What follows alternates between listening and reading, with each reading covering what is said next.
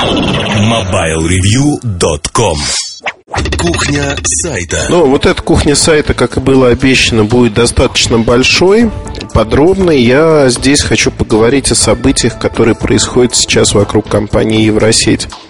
Упаси Боже вас подумать, что мы будем проводить некий разбор полетов, хронологию, истории и тому подобные вещи. Нет, я хотел бы поговорить об этическом моменте, о том, о чем журналист а, может и не может писать, на мой взгляд, опять-таки. Ограничений никаких, безусловно, нет, но некоторые вещи находятся за гранью моего понимания. История подвернулась под руку. А, Наверное, плохо звучит это, но, в общем, это история сегодняшнего дня, поэтому говорить о ней, а, скажем так, интересно. И мы о ней поговорим.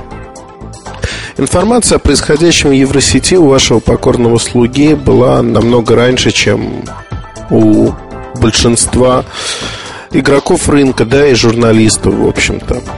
А, многим журналистам, некоторым журналистам, ближайшие заглятые друзья Евросети сразу же рассказали про ситуацию. Это нормально. Другое дело, что, на мой взгляд, иногда когда журналисты пишут э, статьи, почему у нас нет, вот ответ на вопрос, почему у нас нет статьи про ситуацию с Евросетью. Объясню, всегда одна и та же позиция, которую мы занимаем, крайне редко мы из нее выходим. А мы стараемся не раскачивать рынок, особенно в отсутствии качественной информации. Качественной информацией я понимаю не слухи, домыслы, которыми жили вокруг Евросети там первые дни, например, а реальная информация, что произошло, почему произошло, и а, исходя из этого уже можно делать какие-то выводы. Куда это идет, зачем это идет. То есть вот э, в условиях такой неопределенности все, на что пошел я, это комментировать ситуацию, исходя из здравого смысла. Это максимум, что можно сделать в этой ситуации. При этом, честно скажу, признаюсь, э, что, в общем-то, э, ситуация вокруг Евросети, она показывает, кто на что способен и кто чего может. Издания, которые имели, в общем-то, информацию о людях, задержанных следствием, они не кинулись к их родственникам сразу же. Это сделала газета «Жизнь», там, Life.ru. Не сочтите за рекламу, но когда приходит к человеку, к жене человека арестованного, ну, не арестованного, задержанного на два месяца и говорят, как же вы будете теперь жить э, без вашего кормильца и выкладывают это все в сеть. Это гадко, мерзко и, в общем-то, это достаточно тяжело. Не выступаю ни в коей мере адвокатом в этой ситуации, не обозначаю свою позицию за или против. Я просто обозначаю, что с позиции этики невозможно. Невозможно в принципе. Это то же самое, что копаться в чужом грязном белье. Еще одевать его на себя и радоваться этому. Ну, это мерзко, это действительно мерзко. В общем-то, я понимаю, что это бульварная газетенка, бульварный сайт, скандалы любыми а, возможностями, но тем не менее это мерзко. Значит, а, другой момент, о котором я хотел бы сказать, ну, на, на мой взгляд, не стоит, наверное, комментировать происходящее, если вы его не понимаете вообще. Причем тут комментарии совершенно разные, они касаются как самой компании, так вхождения во власть. Но это исходя из здравого смысла. Но мне понравилось несколько комментариев наших а, ну, моих коллег, скажем так, по другую сторону баррикад, тех, кто занимается пиаром.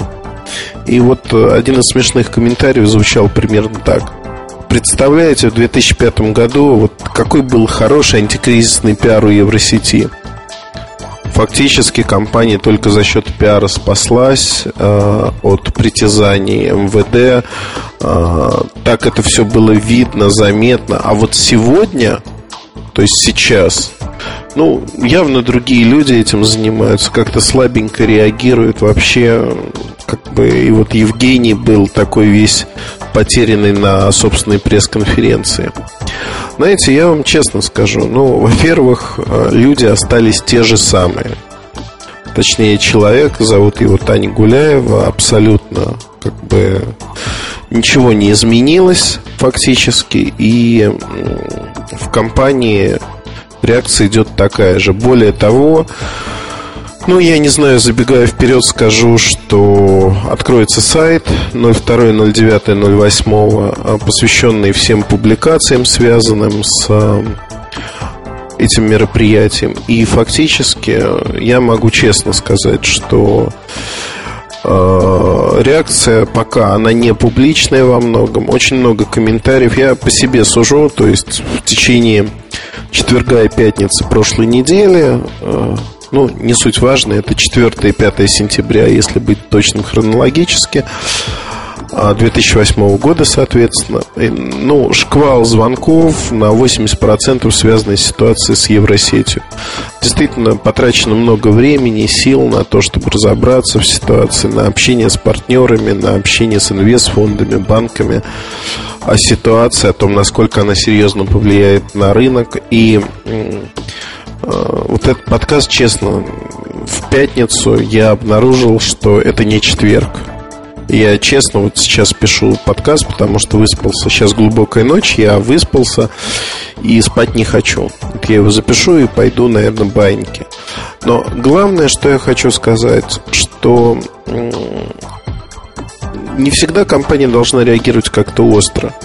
Хотя многие журналисты подталкивают компанию к таким действиям. Более того, понятно, что у любой компании, группы лиц свои интересы.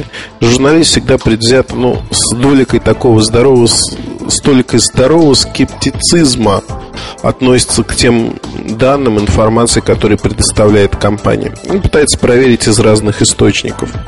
Но, поверьте, в некоторых моментах э, некоторые вещи, наверное, стоит, ну, не то что принимать на веру, но очень осторожно относиться к этому. Ну, например, э, я считаю совершенно некорректными с человеческой точки зрения э, это мое видение, безусловно. Там, э, пускать в эфир кадры задержания человека, который не осужден, по делу которого нет никаких фактически доказательств о его вине. То есть суд не доказал его виновность. Показывать, как задержанного выводят в наручниках. На мой взгляд, это безнравственно. Потому что вот такой негативный пиар человеку делают, это унижение человека фактически. И не надо мне тут рассказывать про то, вот, а вот мы слышали, он делал то-то, то-то и то-то. Мы слышали, он делал то-то и то-то и то-то. Только суд может доказать, делал это человек или не делал. Доказать его виновность. До этого момента сведения, порочащие этого человека, которые используют журналисты вольно или невольно, там пленка предоставлена пресс-службе МВД. Ну, отлично. Если пленка предоставлена, покажите, как обыскивали. Но вот этот вывод в наручниках, ну, меня это задело в какой-то мере, потому что это часто происходит. И Евросеть тут просто такой наглядный пример текущий. А, сотрудники компании э, сами по себе организовались фактически стихийно, можно сказать, и устроили, вот как георгиевские ленточки были, там протесты на машинах против произвола и прочих вещей а, по поводу новых правил ГАИ. Они организовались и носят на руке такую желтую ленточку желтую ленточку мягкую, я не знаю, там у каждого она, по-моему, своя, они не централизованные. Возможно, сейчас, там, через некоторое время эти ленточки появятся централизованно. А несколько десятков тысяч человек фактически это достаточно значимая сила. Можно по-разному относиться, но, на мой взгляд, а, в любом случае надо рассматривать ситуацию емкостно, целостно. Это задача журналиста. И э, когда вот несколько публикаций, которые меня потрясли до глубины души. Потрясли э, очень неприятно. Я понимаю, что это не журналисты, это такие ну, вот не хочу ругаться, не буду говорить плохих слов. Я сказал, зарекся, что, наверное, не буду ругаться. Но такие э, резкие, грубые фразы, причем там вплоть до того, что э, Евгений Чичваркин знал о том, что пытают там его бывшего сотрудника, еще что-то делают, паяльником пытают. Ну, звучит э, странно и более того очень легковесно. То есть, знаете, понятно, что многим изданиям нужно вот крови подпустить, крови, чтобы их читали, скандал, кровь. Но э, в реальности, на мой взгляд, это не то, что не, ну это не этично, я уже говорил об этом. Это просто некрасиво по-человечески. И вот в таких ситуациях я всегда говорю тем, кто со мной работает, и тем, кто Э, пытается прислушаться к тому, что можно делать и что нельзя делать. Есть вполне определенные ситуации, когда могут пострадать конкретные люди, не связанные непосредственно с происходящим. Это могут быть семьи а, людей, которые вовлечены в конфликт. Это могут быть другие люди. В данной ситуации журналист должен 20, 100, тысячу раз подумать, как сделать так максимально корректно, чтобы не пострадали эти де-факто невиновные люди. Но вот некоторые коллеги, коллегами назвать их не могу, говорят, а это надо было думать вот человеку, который это все делал, прежде чем это делать. Это не наша вина, а наша работа написать и, в общем, рассказать. Знаете, это, ну, действительно мерзко, потому что ребенку, которому 5, 6, 7, 8 лет, для него родители являются всем. И вот когда такая журналистка приходит в детский садик к ребенку и говорит, а твой папа вор, а в семье говорили о том, что он вор, хотя это не доказано никем, или твой папа там убийца, это настолько мерзко, это настолько вот э, не укладывается у меня в голове, что, честно скажу, возникает желание, в общем, этому журналисту или журналистке дать хорошего такого пинка, придать нужное ускорение в нужном направлении. И главное, вон из профессии. Но, к сожалению, данность существуют подобные вещи. Так вот, мой совет э, не обязательно быть первым, кто сообщит пренеприятнейшее известие рынку и другим коллегам, если вы, конечно, не новостное агентство. Формат новостной ленты, он очень хорош, там Интерфакс, например. И он не допускает двойного, тройного толкования. В офисе Евросети произошел обыск. Работа компании парализована. Ну вот, например, вот как-то так можно сообщить и при этом не вызвать э, никаких негативных э, реакций у читателей в первую очередь. А вот дальше можно про конфликт писать или не писать. Каждый выбирает. Ну, вот мы выбрали, я выбрал конкретно. Говорю за себя, я выбрал позицию достаточно простую в подобных, во всех подобных конфликтах. А через некоторое время, когда всплывает большая часть информации, это 4-5 дней, мы садимся и пишем обстоятельный материал. Я сажусь и пишу обстоятельный материал а, о том, что происходит от и до. То есть разбираю все по косточкам для того, чтобы дать максимальный охват картины. Да, наверное, а, нет оперативности некой. Но посмотрите, как реагируют люди, которые слышат вот эти там судорожные возгласы, а почему это произошло, как это произошло. Ну вот у нас даже на форуме появилась тема Евросеть начала-конца. Да нет, это не начало-конца. Более того, ну, я вот сейчас не хочу там накаркать, ошибиться в прогнозах и прочих вещах. Ситуация крайне сложная. Но эта ситуация будет получать развитие. Она не закончится одним днем. Более того, ситуация вызывает множество явных и неявных последствий не только для Евросети, для рынка в целом, для потребителей. Ну, например, рост цен на телефоны очередной, это уже данность. Незначительный, но тем не менее рост. В общем-то, учитывая, что телефоны в стране стоят и так, мягко говоря, немало. вот эти действия, опять как слон в посудной лавке некто делает, ну, оно выглядит очень бредовенько.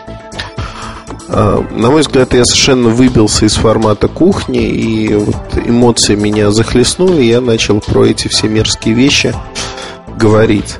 Но давайте вернемся все-таки к формату кухни. А, что я могу сказать вот по таким ситуациям еще дельного? Наверное, в таких ситуациях э, очень хорошо проявляется то, насколько журналист собран и подготовлен. Я наблюдал сегодня несколько звонков, когда там Жене на телефон звонили журналисты. И вот один звонок меня поразил. То есть человек фактически э, две минуты не мог сформулировать вопрос. Он вот терялся, бэкал, мэкал, и в итоге сразу скажу, разговора не слышал, и мы не обсуждали, но судя по реакции, это вот именно был такой вариант. При этом люди, звонившие за комментариями, тоже не всегда могли сформулировать, а что именно хотят они услышать. То есть они не могли мне формально задать даже вопросы. А вот расскажите, пожалуйста. Знаете, это выглядит как неподготовленное домашнее задание. Я чего-то там слышал, слышала, а вот вы метнитесь кабанчиком, расскажите мне, пожалуйста, все от и до. При этом, ну, э, зачастую в некоторых изданиях э, репортеры или журналисты крайне молодые. Молодые – это неплохо. Я не считаю это вот каким-то грубым словом. Есть умные мальчики, девочки, молодые, которые умеют или хотят научиться. Но в некоторых моментах, наверное, надо понимать и осознавать, что а, некоторые вещи, они достаточно критичны для издания в первую очередь. Нельзя отправлять молодого э, репортера на там, пресс-конференцию, посвященную достаточно значимым вещам. Ну, я понимаю, что многие главные редактора, их замы э, очень загруженные люди, они достигли в жизни уже всего, там, в отличие от меня, например, и гнушаются подобными поездками. На мой взгляд, это в корне неправильно, это неверно. Это значимые вещи, значимые события, и поверьте, именно так складываются человеческие отношения а, с компаниями. Когда компании видят, что для вашего издания – важно э, то, что происходит, вам важно разобраться действительно досконально, и вы выделяете на это время и силы. Это лучший показатель. То есть э, многие пиар-агентства, кстати, это используют и говорят там, а вот к нам сам Муртазин пришел. Значит, интересное мероприятие. Или не пришел, он вот не ходит на такие мероприятия.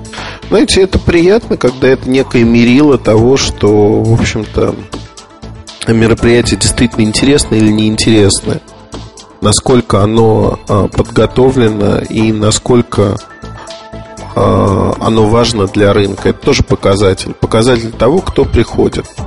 И вот тут э, я не пошел на пресс-конференцию Евросети, честно скажу, по причине того, что ну, посчитал как-то это не очень интересным, да и, в общем, был загружен очень сильно.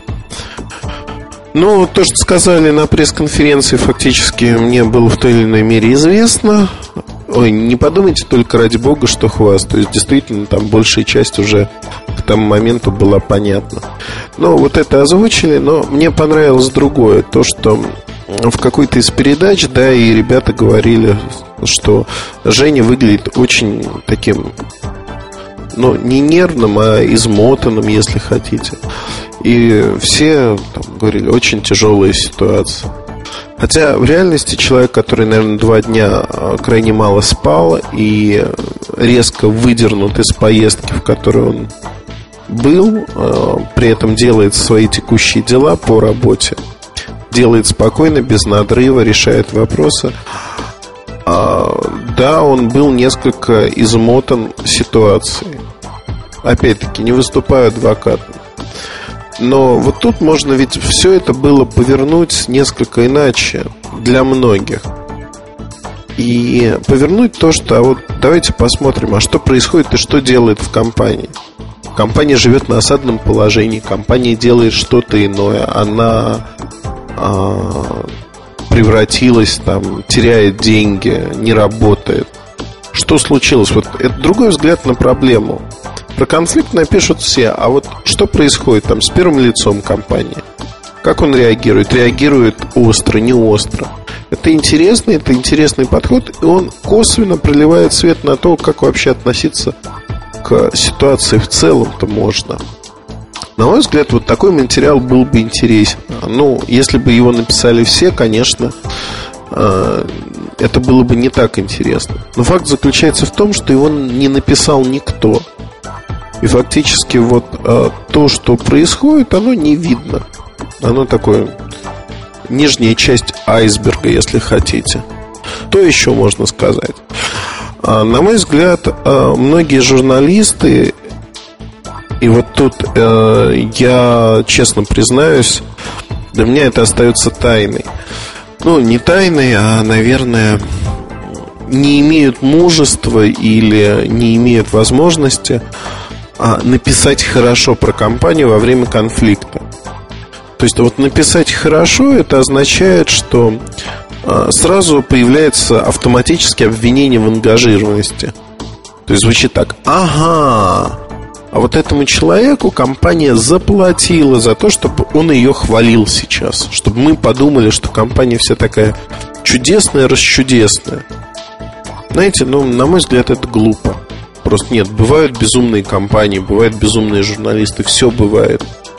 Но не надо бояться, наверное, того, что вас обвинят в ангажированности. Если вы хороший, качественный журналист, то обвинение в ангажированности вы будете слышать каждый божий день.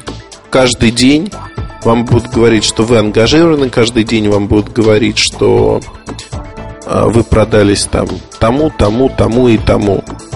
Денег это не приносит, славы это тоже не приносит никакой, поверьте. А, издержки работы. Я об этом много раз говорил, что ругать вас все равно будут, хвалить тоже будут. Ну, равно надо принимать и то, и другое. Хотя искренняя похвала, она приятна. Там ругань со стороны чужих людей, наверное, не очень приятно, но на нее можно не реагировать фактически. Поэтому, ну, имейте смелость, в общем-то, сказать то, что считаете. Не надо говорить какие-то превосходные вещи, там, лучше, непревзойденные и тому подобное. Просто скажите правду. Ну, вот, на мой взгляд, тут есть о чем сказать, и компании, они как люди, они, в общем-то, узнаются по поступкам, узнаются по тому, что происходит, как происходит.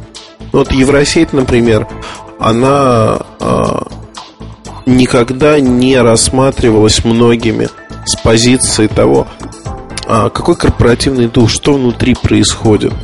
Многие живут легендами, которые некоторые легенды играют на руку Евросети, некоторые нет.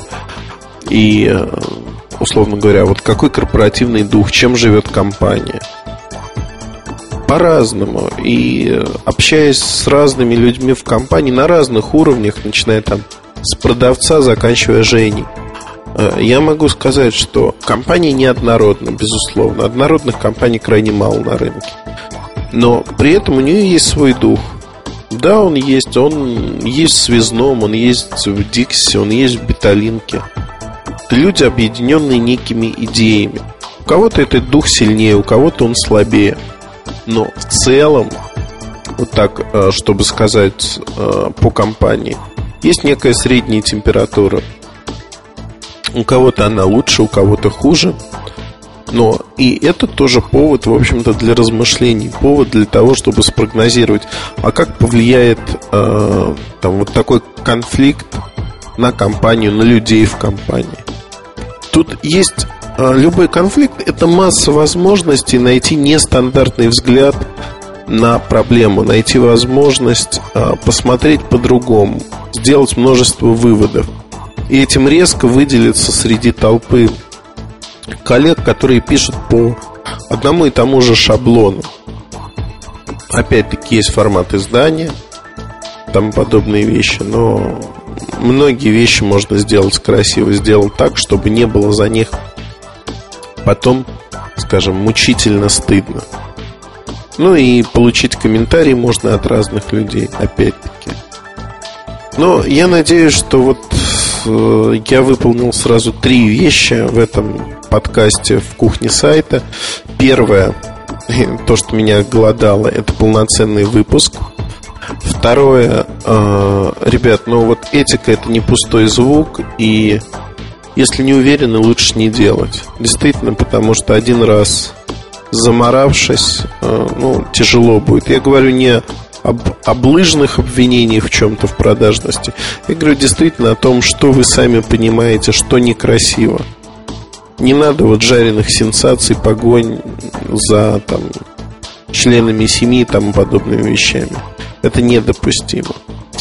Ну и третий момент. Э, в каждом конфликте, в каждой ситуации есть много точек зрения.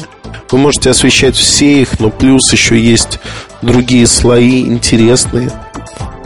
И вот тут э, у вас все возможности для того, чтобы их найти, посмотреть и обработать и подать вашим читателям в том формате, в котором вы захотите. Конфликт это всегда очень-очень много информации, в ней надо уметь ориентироваться. Надеюсь, это вам поможет. А если есть предложение по э, кухне сайта, что вы хотите именно в этом разделе услышать, то милости просим в наш форум о подкастах. Там уже заказали мне огромное количество тем. Все осветить не обещаю, но буду очень стараться. Спасибо и до следующего подкаста. MobileReview.com Новости. Компания Asus объявила о выпуске мобильного интернет-устройства R50. Оно оборудовано сенсорным дисплеем на 5,6 дюйма и поддерживает беспроводную связь в стандартах Wi-Fi и HSDPA. Кроме того, Asus R50 оснащен встроенным GPS-приемником и 2-мегапиксельной камерой. Устройство очень компактное, его вес 520 граммов. Опционально для Asus R50 предлагается TV-тюнер. И, наконец, встроенный сканер отпечатков пальцев обеспечит безопасность информации, хранящейся хранится в памяти аппарата. Группа компаний Wimpel.com объявила о том, что все продукты и услуги компании Golden Telecom и Carbina Telecom для корпоративных клиентов переходят под единый бренд Beeline Business. Со слов Wimpel.com в числе приоритетов объединенных компаний дальнейшее укрепление и развитие партнерства с уже существующими корпоративными клиентами, а также предложение новым клиентам практически полного пакета услуг связи. Спонсор подкаста – компания «Билайн».